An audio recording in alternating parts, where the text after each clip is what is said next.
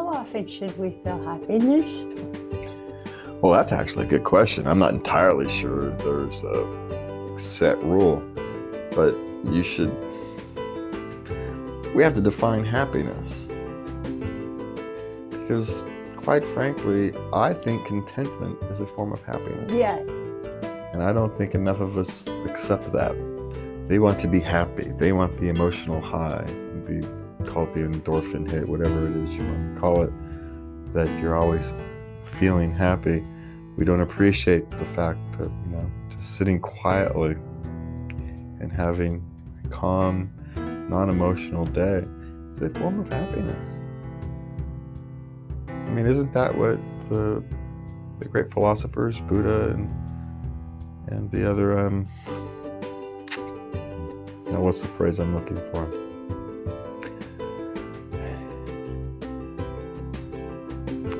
The uh, Zen masters. well, the Zen masters, the meditation philosophers.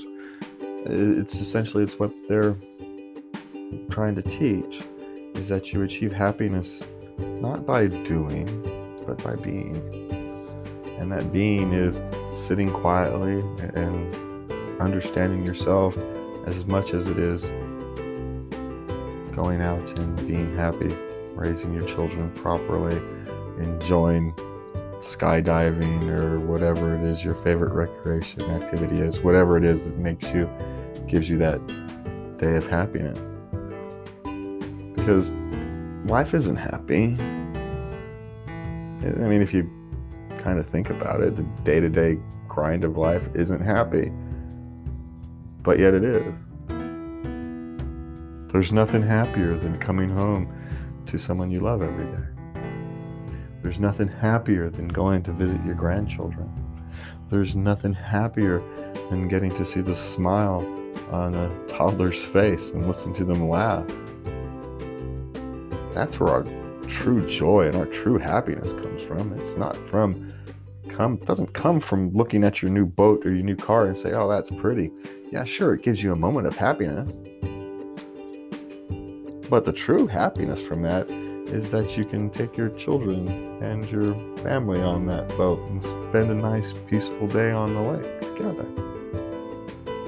That's what that's actually buying. It's not the boat, it's the peaceful time with your family.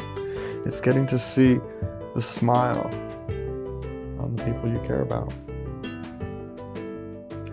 And so it's not about how often you should be happy about appreciating the things you should be happy for. And that is your daily dose of love.